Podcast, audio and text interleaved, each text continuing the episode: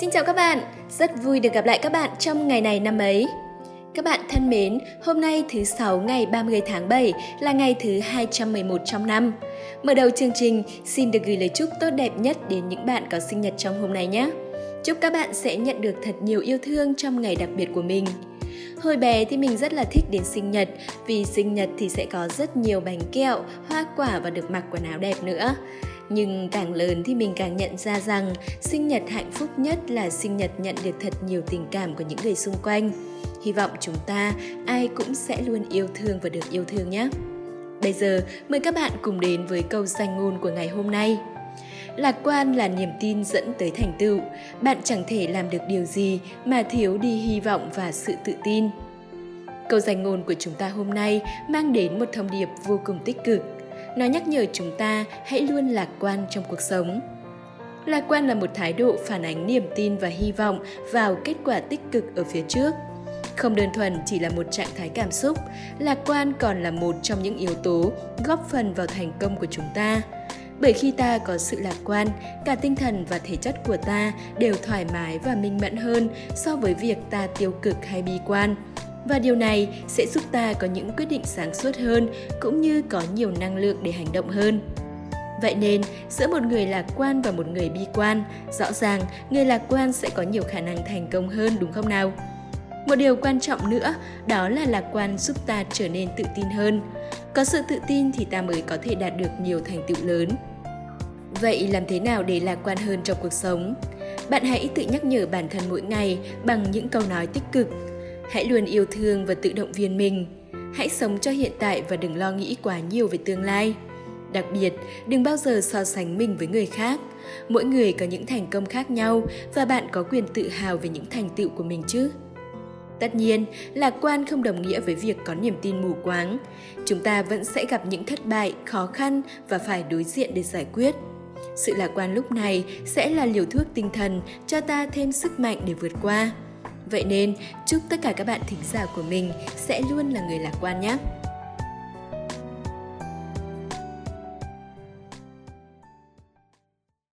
Tiếp theo sẽ là phần nội dung chính của chương trình hôm nay.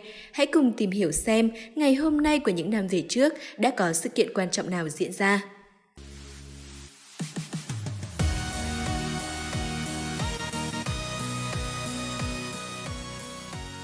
Anh Nguyên và Hiền Vi xin chào các bạn thính giả thân yêu của ngày này năm ấy.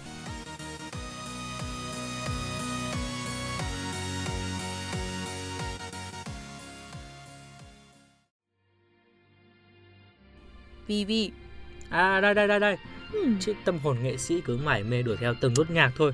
Ai, củ nghệ chứ nghệ sĩ cái gì ừ. Nhìn lại cái tướng ông đi Người ta nghệ sĩ thì phải nhẹ nhàng tình cảm Còn đằng này thì suốt ngày gây gổ Với cả bóc phốt người khác thôi Ăn ở thế nào mới lại để người ta đối xử như thế chứ Chắc là hiền lành quá ấy mà À thôi được rồi Tập trung tinh thần để bắt đầu chương trình thôi Vâng thưa các bạn và ngay bây giờ chúng ta sẽ cùng đến với những thông tin diễn ra tại Việt Nam trong ngày 30 tháng 7 của rất nhiều năm về trước. Hôm nay sẽ có nhiều sự kiện rất thú vị đấy ạ. Ngày 30 tháng 7 năm 1886 là ngày mất của đại thần phụ chính nhà Nguyễn Nguyễn Văn Tường. Ông xuất thân từ một gia đình lao động nghèo tại làng An Cư, huyện Triệu Phong, tỉnh Quảng Trị.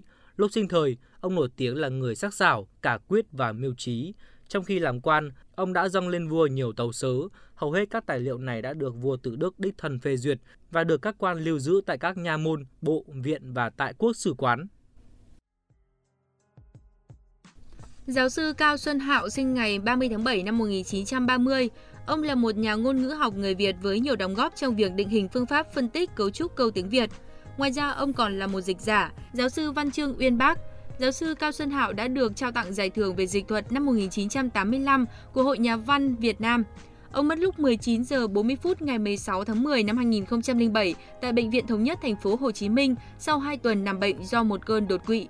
Chúng ta cùng đến với thông tin tiếp theo. Nguyễn Văn Thạc, tác giả cuốn nhật ký nổi tiếng Mãi mãi tuổi 20, mất ngày 30 tháng 7 năm 1972. Nguyễn Văn Thạc sinh ngày 14 tháng 10 năm 1952 tại Làng Bưởi, Hà Nội, là con thứ 10 trong 14 anh em của một gia đình thợ thủ công. Cha mẹ có xưởng dệt nhỏ, thuê người dệt áo len và áo sợi. Khi Mỹ gây chiến tranh phá hoại miền Bắc, cha mẹ của ông phải bán rẻ hết nhà cửa, xưởng máy để sơ tán về quê tại xã Cổ Nhuế, huyện Từ Liêm. Hợp tác xã không có việc làm, nhà lại đông con nên tài sản gia đình nhanh chóng khánh kiệt. Bà mẹ Thạc phải đi cắt cỏ bán lấy tiền ăn. Nhà nghèo nên Thạc vừa đi học, vừa phải đi làm thêm giúp đỡ bố mẹ, nuôi sống gia đình. Bù lại, Thạc học rất giỏi và đạt nhiều thành tích. Giữa năm 1971, Quân đội Nhân dân Việt Nam chuẩn bị lực lượng cho những cuộc tổng tấn công trong năm 1972 tại các chiến trường Quảng Trị, Bắc Tây Nguyên và Đông Nam Bộ. Ngày 6 tháng 9 năm 1971, cùng với 21 sinh viên của K15 toán cơ và nhiều sinh viên khác, anh gia nhập Quân đội Nhân dân Việt Nam. Sau 6 tháng huấn luyện, tháng 4 năm 1972, anh bắt đầu hành quân vào chiến trường. Anh viết cuốn nhật ký chuyện đời từ ngày 2 tháng 10 năm 1971 đến ngày 3 tháng 6 năm 1972, trước khi hành quân vào chiến trường Quảng Trị. Anh đã gửi cuốn nhật ký cùng nhiều lá thư về cho anh trai từ ngã ba Đồng Lộc. Hai tháng sau, ngày 30 tháng 7 năm 1972, anh đã hy sinh tại chiến trường Quảng Trị. Năm 2005, Cuốn nhật ký của Nguyễn Văn Thạc đã được nhà xuất bản Thanh niên in thành cuốn sách Mãi mãi tuổi 20 cùng với nhiều lá thư, hình ảnh về ông. Cuốn nhật ký này đã gây được tiếng vang lớn trên toàn xã hội và trở thành một sự kiện văn học phát hành kỷ lục bởi giá trị nhân văn, nghệ thuật từ một tâm hồn cao đẹp, thiết tha yêu quê hương đất nước. Vị hoàng đế thứ 13, hoàng đế cuối cùng của triều đại nhà Nguyễn, cũng là vị hoàng đế cuối cùng của chế độ phong kiến Việt Nam Bảo Đại, mất ngày 30 tháng 7 năm 1997 tại Paris, Pháp. Bảo Đại là vị vua thọ nhất nhà Nguyễn, hưởng thọ 85 tuổi. Tiếp theo chương trình, xin mời các bạn đến với những sự kiện diễn ra trên thế giới.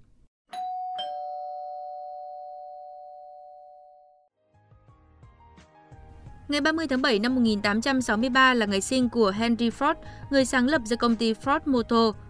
Ông là một trong những người đầu tiên áp dụng sản xuất kiểu dây chuyền lắp ráp trong sản xuất ô tô. Ông không chỉ cách mạng ngành công nghiệp sản xuất ở Hoa Kỳ và châu Âu mà còn có nhiều ảnh hưởng tới kinh tế và xã hội thế kỷ 20 tới mức sự phối hợp giữa sản xuất hàng loạt, tiền lương cao và giá thành sản phẩm thấp cho người tiêu dùng đã được gọi là chủ nghĩa Ford. Ông đã trở thành một trong ba người giàu nhất thế giới. Ông đã để lại hầu như toàn bộ tài sản của mình cho quỹ Ford nhưng vẫn thu xếp để gia đình ông mãi giữ được quyền quản lý trong công ty. Harry Ford đã có một số câu nói hay nổi tiếng như Bất kỳ ai dừng học tập đều già, dù anh ta ở tuổi 20 hay 80, bất kỳ ai đang học tập đều trẻ. Điều vĩ đại nhất trong cuộc sống là giữ tâm hồn bạn trẻ trung. Đa số mọi người tiêu phí thời gian và sức lực vào việc đi đường vòng để tránh các vấn đề hơn là tìm cách giải quyết chúng. Không có gì là quá khó nếu bạn chia nó thành từng công việc nhỏ. Tiếp theo mời các bạn cùng đến với một thông tin thể thao. Uruguay giành ngôi vô địch giải vô địch bóng đá thế giới đầu tiên vào ngày 30 tháng 7 năm 1930 tổ chức ở thủ đô Montevideo, Uruguay. Đây là kỳ World Cup duy nhất mà tất cả các trận đấu đều được tổ chức ở cùng một thành phố là Montevideo, thủ đô của Uruguay. Đây cũng là kỳ World Cup duy nhất không có vòng loại. Vào ngày 30 tháng 7 năm 2012, sự cố mất điện lớn nhất lịch sử thế giới diễn ra tại 22 trong tổng số 28 bang của Ấn Độ. Sự cố này đã tác động đến hơn 620 triệu người, tức là khoảng 9% dân số thế giới hay một nửa dân số Ấn Độ, trải rộng khắp 22 bang tại miền Bắc, miền Đông và Đông Bắc Ấn Độ. Một ước tính cho rằng 32 gigawatt công suất phát điện bị thoát tuyến trong khi mất điện.